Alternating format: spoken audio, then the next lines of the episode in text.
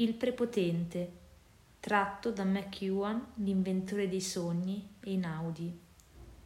Durante l'intervallo tutti i ragazzi giocano nel cortile della scuola. Peter invece sta da solo con in mano una mela che ha portato per merenda.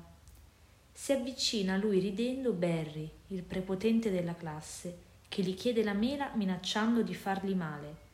Dammi quella mela, se no ti spacco la faccia. Peter è un ragazzo coraggioso, ma ha paura di picchiare e di essere picchiato, perciò non si muove. Chiede: Vuoi veramente questa mela? Barry, con la faccia rossa dalla rabbia, risponde con cattiveria: La mela ora è mia e ora tu me la dai. Quando sentono queste parole, tutti si avvicinano per vedere i due ragazzi che si picchiano. Alcuni tifano per uno, altri tifano per l'altro. Peter guarda bene Barry, un ragazzo forte, e pensa che forse è prepotente perché tutti a scuola hanno paura di lui. Ricorda invece che quando è andato a casa sua è stato gentile.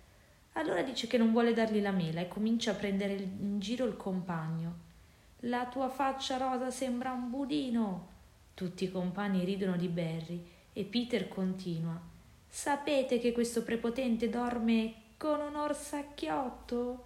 Nel cortile della scuola gli studenti ripetono insieme Ah, dorme con un orsacchiotto, dorme con un orsacchiotto, dorme con un orsacchiotto. Il prepotente, quando vede che tutti ridono di lui, si vergogna e comincia a piangere. Dopo l'intervallo i ragazzi tornano in classe. Barry è solo e triste.